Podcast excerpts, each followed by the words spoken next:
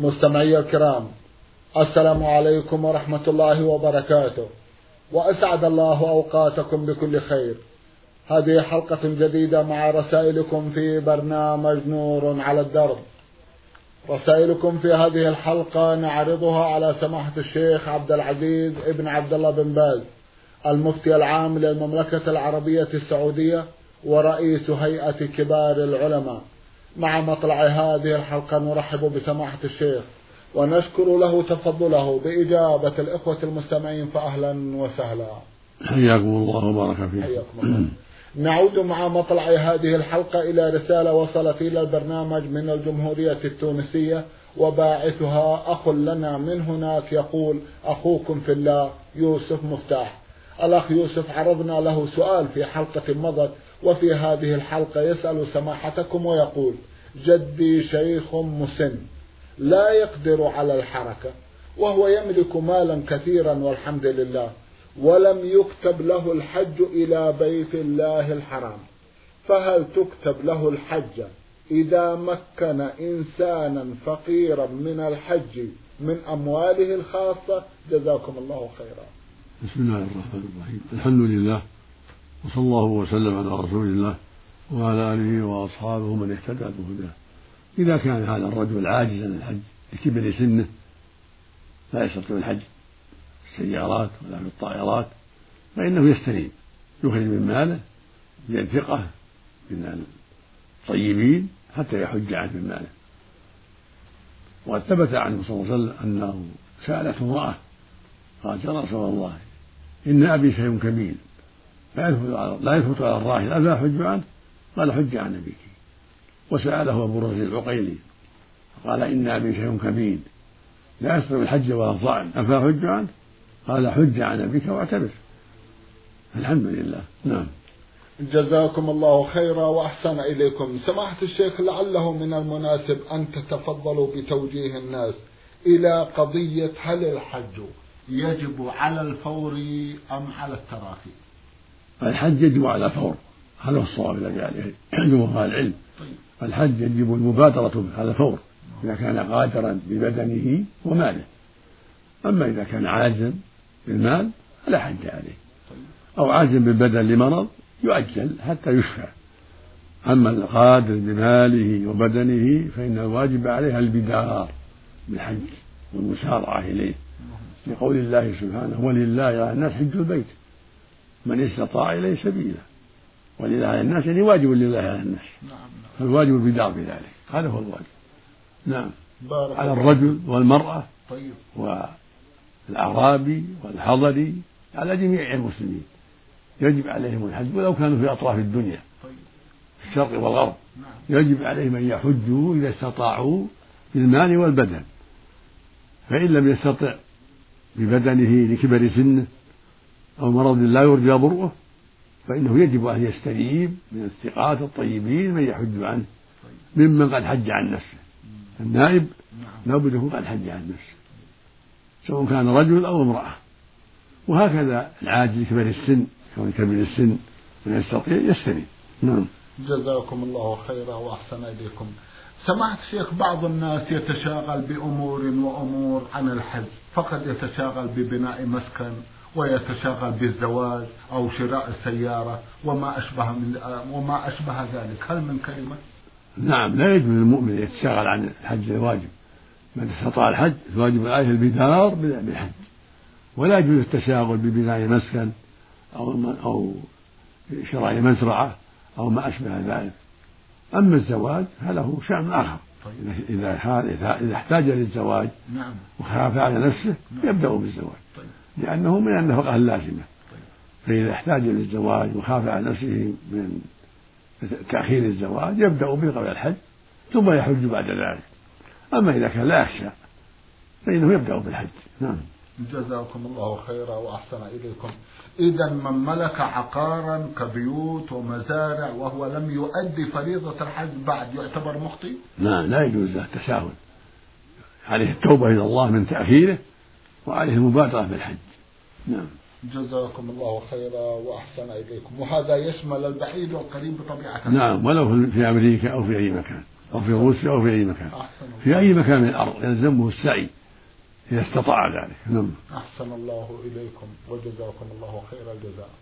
بعد هذا ننتقل إلى ليبيا لنقرأ رسالة بعث بها أحد الإخوة. يقول أخوكم في الله من ليبيا.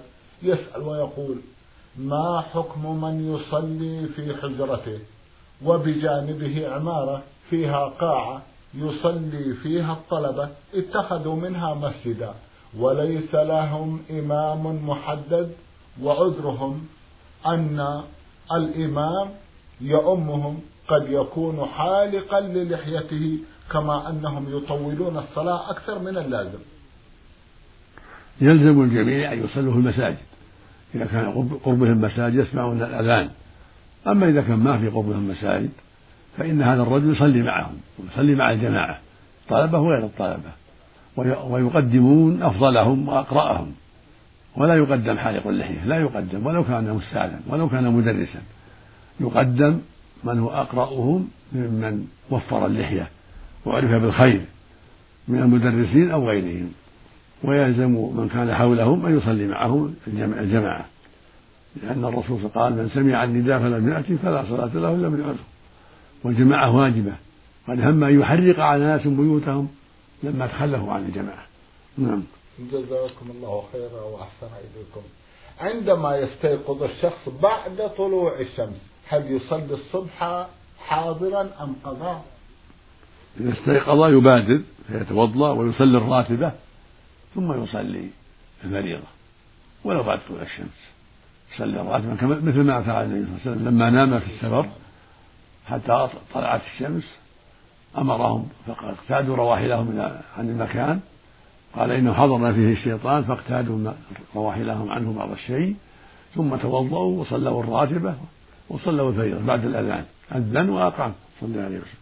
فهكذا الرجل لو نام عن الصلاة نعم. غلبه النوم إذا استيقظ يتوضأ ويصلي ركعتين ويقيم ويصلي الفريضة ولا يعجل. نعم.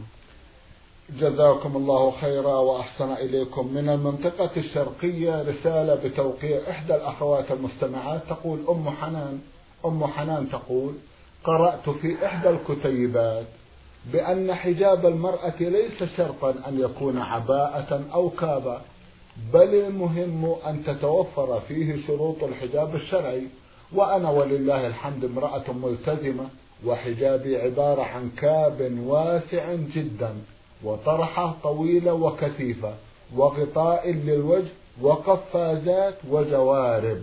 ولكن يا سماحة الشيخ قرأت مرة أخرى فتوى بأنه لا يجوز أن يكون الحجاب على الكتف كما هو الحال في الكاب فهل, فهل لبسي للكاب حرام علما بأنه واسع وغير ملفت للنظر وشكلي العام محتشد ولله الحمد؟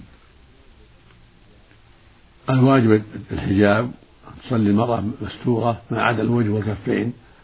الوجه السنة أن يكون مكشوفا والكفان سترهما أفضل وأحوط. وأما البقية يجب أن يستر في الصلاة. أما في غير الصلاة فإنها تحتج عن الرجال. وتلبس لباسا ليس في تشبه بالكفرة وليس في تشبه بالرجال. تكون تكون ملابسها ساترة حاجبة لها عن الرجال لكن لا تكون فيها لا يكون فيها مشابهة للكفرة نساء الكفرة ولا مشابهة للرجال. فالكاب إذا كان ليس فيه تشبه بالكفرة وليس فيه تشبه بالنساء وهو ساتر فلا بأس.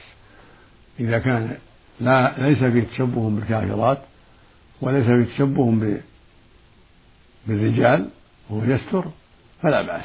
تحرى المرأة اللباس الذي لا تشافيه لا تشابه فيه نساء الكفرة ولا تشابه فيه الرجال. نعم. جزاكم الله خيرا. سماحة الشيخ المعروف عن هذا الكاب أنه قد يصف تقاطيع جسم المرأة. إذا كان ضيقا لا يصلى فيه. لكن إذا كان ساترا واسعا وليس في تشبه بالكافرات نعم. ولا بالرجال فلا بأس. جزاكم الله خيرا. هذا من حيث الصلاة نعم. لكن من حيث الخروج به إلى الشارع. مثل ما تقدم إذا كان يسترها وليس في تشبه لا بأس. هو يسترها لكنه يصف أعضاء جسمه. لا تظهر إذا كان يصف لا تظهر كالمسير لا يصف الأعظم بارك الله فيك. عباءة وغيرها نعم. بارك الله فيكم وأحسن إليكم. رسالة وصلت إلى البرنامج من أحد الإخوة يقول إن لدي ابن خالة. رضع من ثدي أمي أكثر من مرة بمعنى أن الرضعات تعدت الخمس بالتأكيد من والدتي. فهل يعتبر هذا الشخص محرما؟ بل إحدى الأخوات تقول إن لدي ابن خالة. رضع من ثدي أمي أكثر من مرة. بمعنى أن الرضعات تعدت الخمس بالتأكيد من والدتي. فهل يعتبر هذا الشخص محرما لي ولإخواتي علما بأنني أكبر منه؟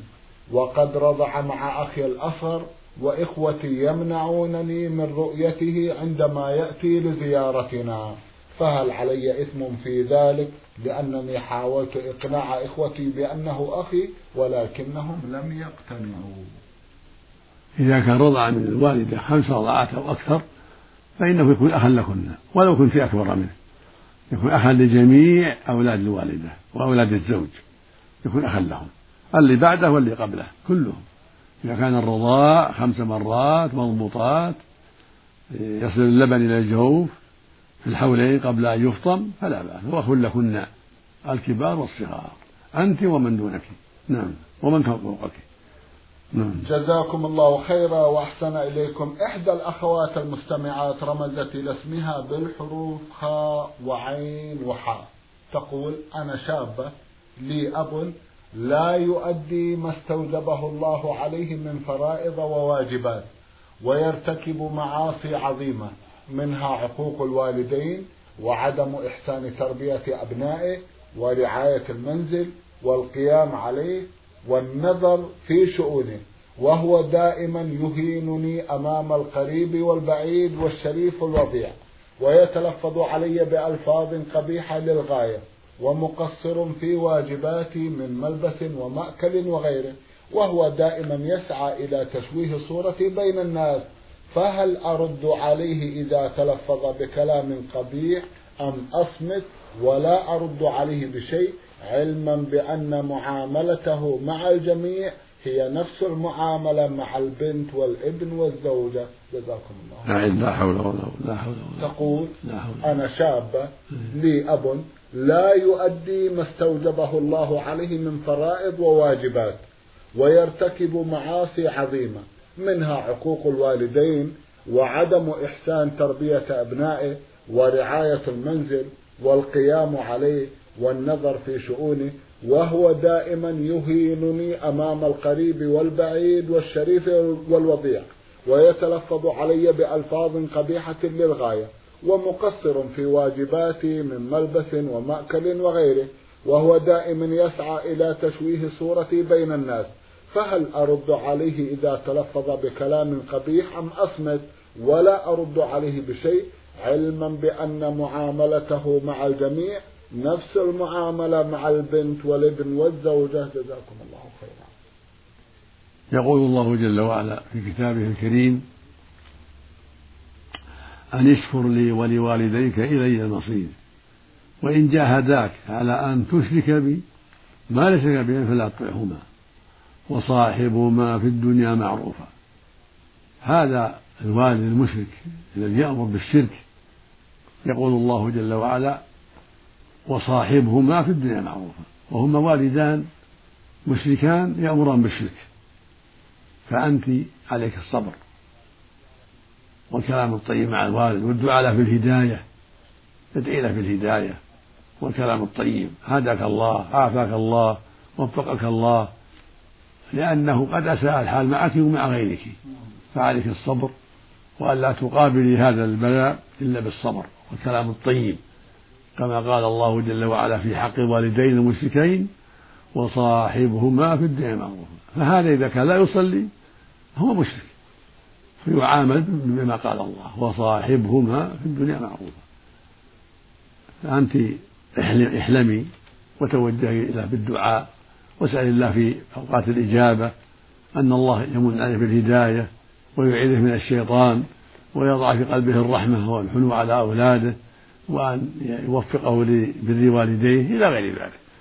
الواجب عليك الصبر وأن تصحبيه بالمعروف وأن تسأل الله له الهداية وأن تلتمسي أسباب الهداية الشرعية لوالدك بالكلام الطيب بالمشورة على والديه بنصيحته على أصحابه ورفقائه ينصحوه بغير هذا من وجوه الخير. نعم. جزاكم الله خيرا وأحسن إليكم. مستمع يقول أخوكم في الله كمال الدين عبد الحليم. يسأل ويقول هل يجوز أن أصلي وراء إنسان حالق اللحية والشارب؟ وإزاره طويل وحافظ للقرآن الكريم. هل يجوز الصلاة وراءه أم لا؟ مثل هذا لا يصلى وراءه. ينبغي يحسن. إلا إذا دعت الحاجة ولم يتيسر الإنسان. يعزل يصلي وراءه لا يصلي وحده يصلي مع الجماعة. لكن إذا تيسر من المسؤولين أن يزيلوه ويعينوا مكانه من أهل الخير كان هذا هو الواجب.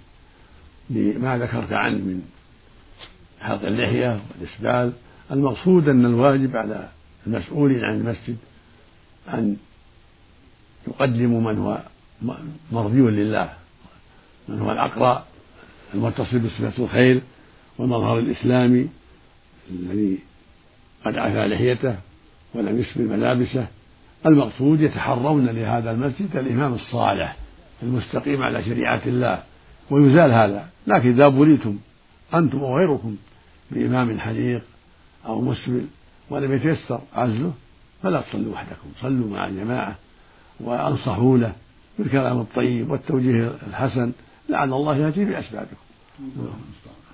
سمعت شيخ هل تكون النصيحة خفية أو معلنة؟ إذا كان قد أعلن هذا الأمر تكون تكون معلنة. وإذا نصحه بينه وبينه لعل ذلك ينفع طيب. وإذا نصحه جماعة في المسجد قالوا يا عبد الله اتق الله ارفع ثيابك شيء منكر الظاهر إذا نصحه ظاهرة فلا بأس. وإن رأوا أو بعضهم نصيحة سرا يزورون في البيت أو يقوم له واحد في محل الإمامة بينه وبينه وينصحه كل هذا طيب. يفعلون ما هو الأصلح. بارك الله فيكم وأحسن الله إليكم. يسأل ويقول هل يجوز للمرأة أن تذبح الذبيحة؟ نعم لا بأس. الحمد لله. النبي أقر المرأة في ذبح الذبيحة. طيب. إذا ذبحت كسر الذبيحة وذبحت لا بأس. في الضحية وغير الضحية نعم. نعم نعم. هل يجوز للرجل أن يتحنى بالحنة وهل وجد ذلك؟ في عهد النبي صلى الله عليه وسلم وصحابته؟ الحنة من زي النساء. الحنة من زي النساء. لا من زي الرجال. لكن إذا دعت الحاجة من باب الدواء في لدواء في رجليه أو في غيره من باب الدواء على وجه لا يكون فيه تشبه بالنساء فلا بأس من باب الدواء. وإلا هو من زي النساء ومن عادة النساء. لكن لو وجد في بلد يعني يستعمله هؤلاء وهؤلاء ولا ولا يكون فيه تشبه لهؤلاء في الصفة ولهؤلاء في الصفة. يعني من زيهم أنهم يستعملونه نعم. لم يكن في تشبه. مثل ما يستعمل الأردية الملابس المعتادة التي يعتادها النساء والرجال في مصلى وفي غير ذلك المقصود إذا وجد في بلد شيء يعتاده الجميع. ما يكون خاصا بالرجال ولا يكون خاصا بالنساء. مثل خاتم الفضة. نعم. مثل الشيء الذي مثل المصليات السجادات نعم. مثل أشياء اعتادها الجميع. ما فيها تشبه. بارك نعم. الله فيكم. جزاكم الله خيرا وأحسن إليكم. من اليمن رسالة بتوقيع أحد الإخوة يقول ألف عين عين. يسأل ما حكم صلاة ما حكم طلاء المرأة لأظافرها وهي لا تصلي؟ أي عندها العذر الشهري. وبمجرد انتهاء أيام الدورة تزيل هذا الطلاء هل تكون آثمة؟ لا حرج فيها. الحمد لله. إذا كان في وقت ما في الصلاة نعم. تجعل شيئا تحتاجه في مواضع الوضوء ثم يزال عند وقت الوضوء. نعم. جزاكم الله خيرا وأحسن إليكم. هل يجوز للنساء إزالة الشعر من اليدين والرجلين؟ أم يعتبر هذا تغييرا لخلق الله؟ لا حرج في ذلك. ولكن لا تزيل الحاجبين هذا هو النمص لكن لو كان في اليدين أو الرجلين شعر أو لحية لها أو شارب يزال ولا حرج في ذلك. نعم. جزاكم الله خيرا وأحسن إليكم المستمع. عين دال ألف بعث بسؤال يقول فيه أريد أن أحج حجا بدون عمرة لأنني ليس عندي الاستطاعة للفدية.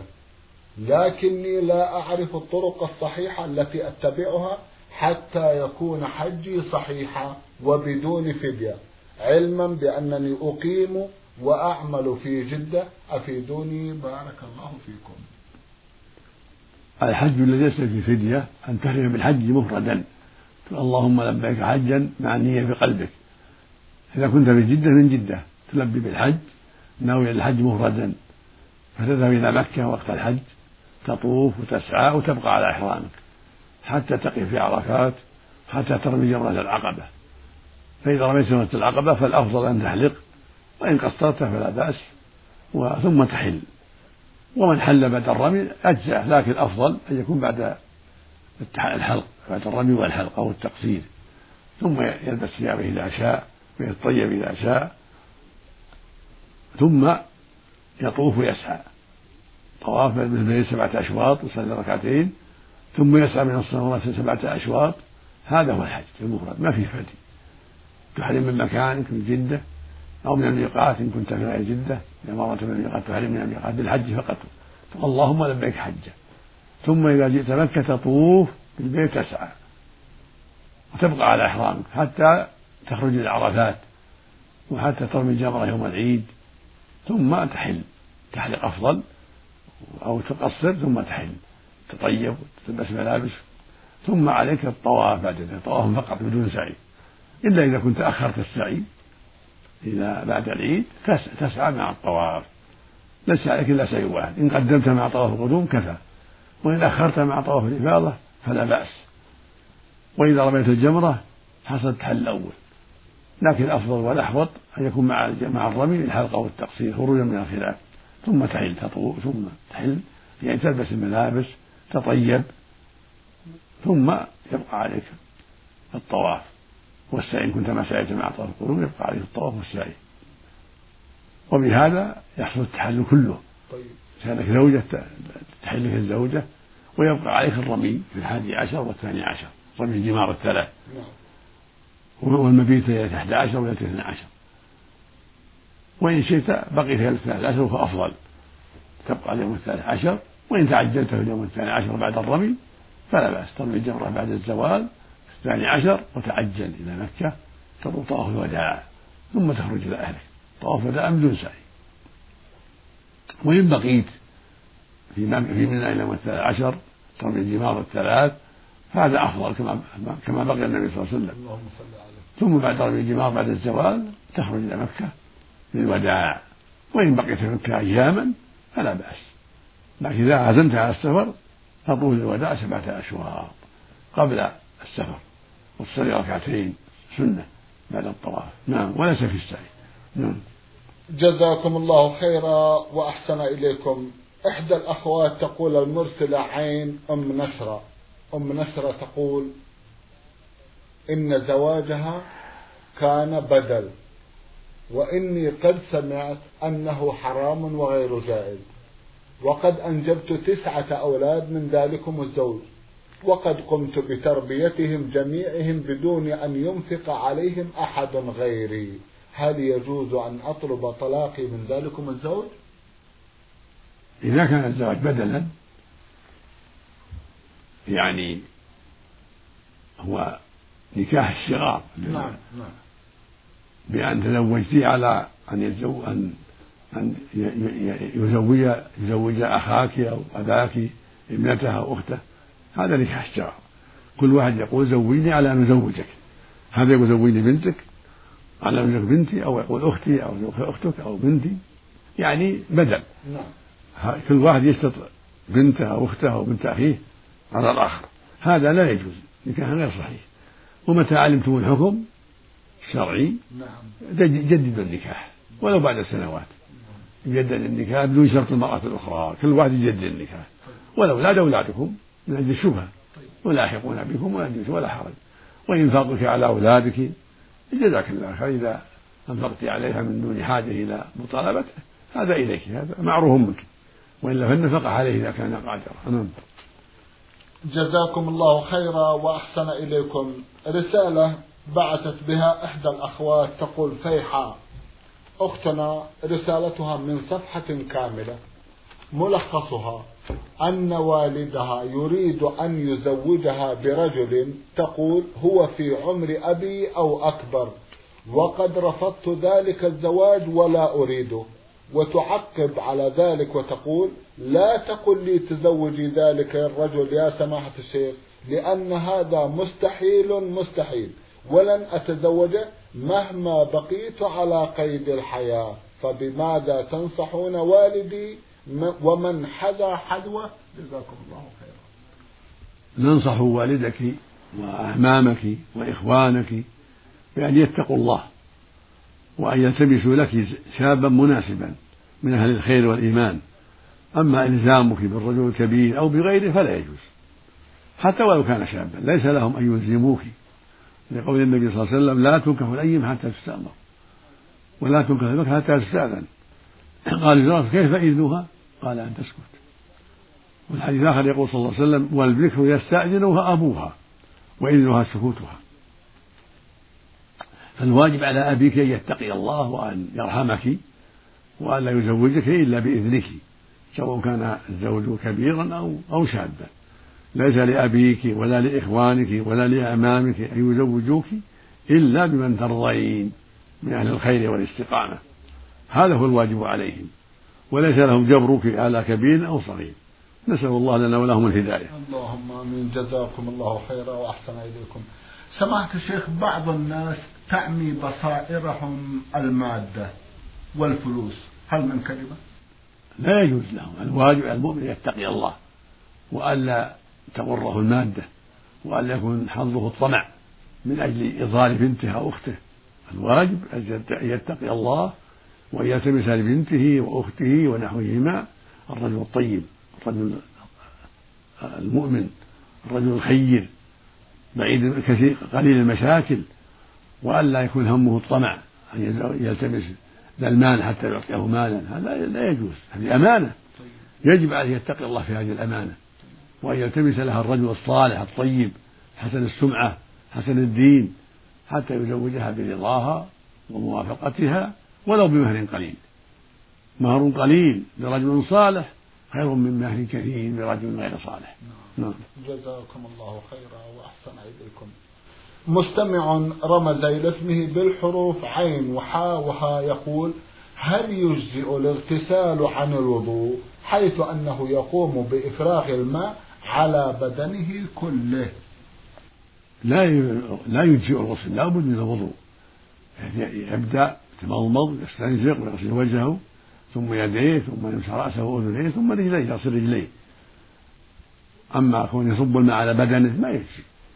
إلا إذا كان عن جنابة ونواهما جميعا. إذا كان غسل جنابة نعم. ونوى الحدثين صار الأصل تبع الأكبر مع أن الأولى والأفضل حتى في الجنابة. يتوضأ ثم يغتسل. كفعل النبي صلى الله عليه وسلم. كان يتوضأ ثم يغتسل عليه الصلاة والسلام. فهذا هو المشروع ولو في الجنابة. لكن لو نواهما جميعا في الجنابة أجزى عند جمع من أهل العلم. وصار الأصغر تبعا للأكبر. لكن بكل حال الأولى له والأفضل له أن يتوضأ أولا ثم يعمد بالغسل في الجنابة. أما غسل المستحب غسل الجمعة أو غسل التبرد لا. الغسل مستقل والوضوء مستقل. جزاكم الله خيرا وأحسن إليكم. سماحة الشيخ في ختام هذا اللقاء أتوجه لكم بالشكر الجزيل بعد شكر الله سبحانه وتعالى على تفضلكم بإجابة الإخوة المستمعين وآمل أن يتجدد اللقاء وأنتم على خير. نسأل الله ذلك. مستمعي الكرام كان لقاؤنا في هذه الحلقة مع سماحة الشيخ عبد العزيز ابن عبد الله بن باز. المفتي العام للمملكة العربية السعودية ورئيس هيئة كبار العلماء. شكرا لسماحة الشيخ. وأنتم يا مستمعي الكرام شكرا لحسن متابعتكم. ونحن نرحب برسائلكم على عنوان البرنامج. المملكة العربية السعودية الرياض الإذاعة برنامج نور على الدرب. مرة أخرى شكرا لكم مستمعي الكرام. وإلى الملتقى. وسلام الله عليكم ورحمته وبركاته.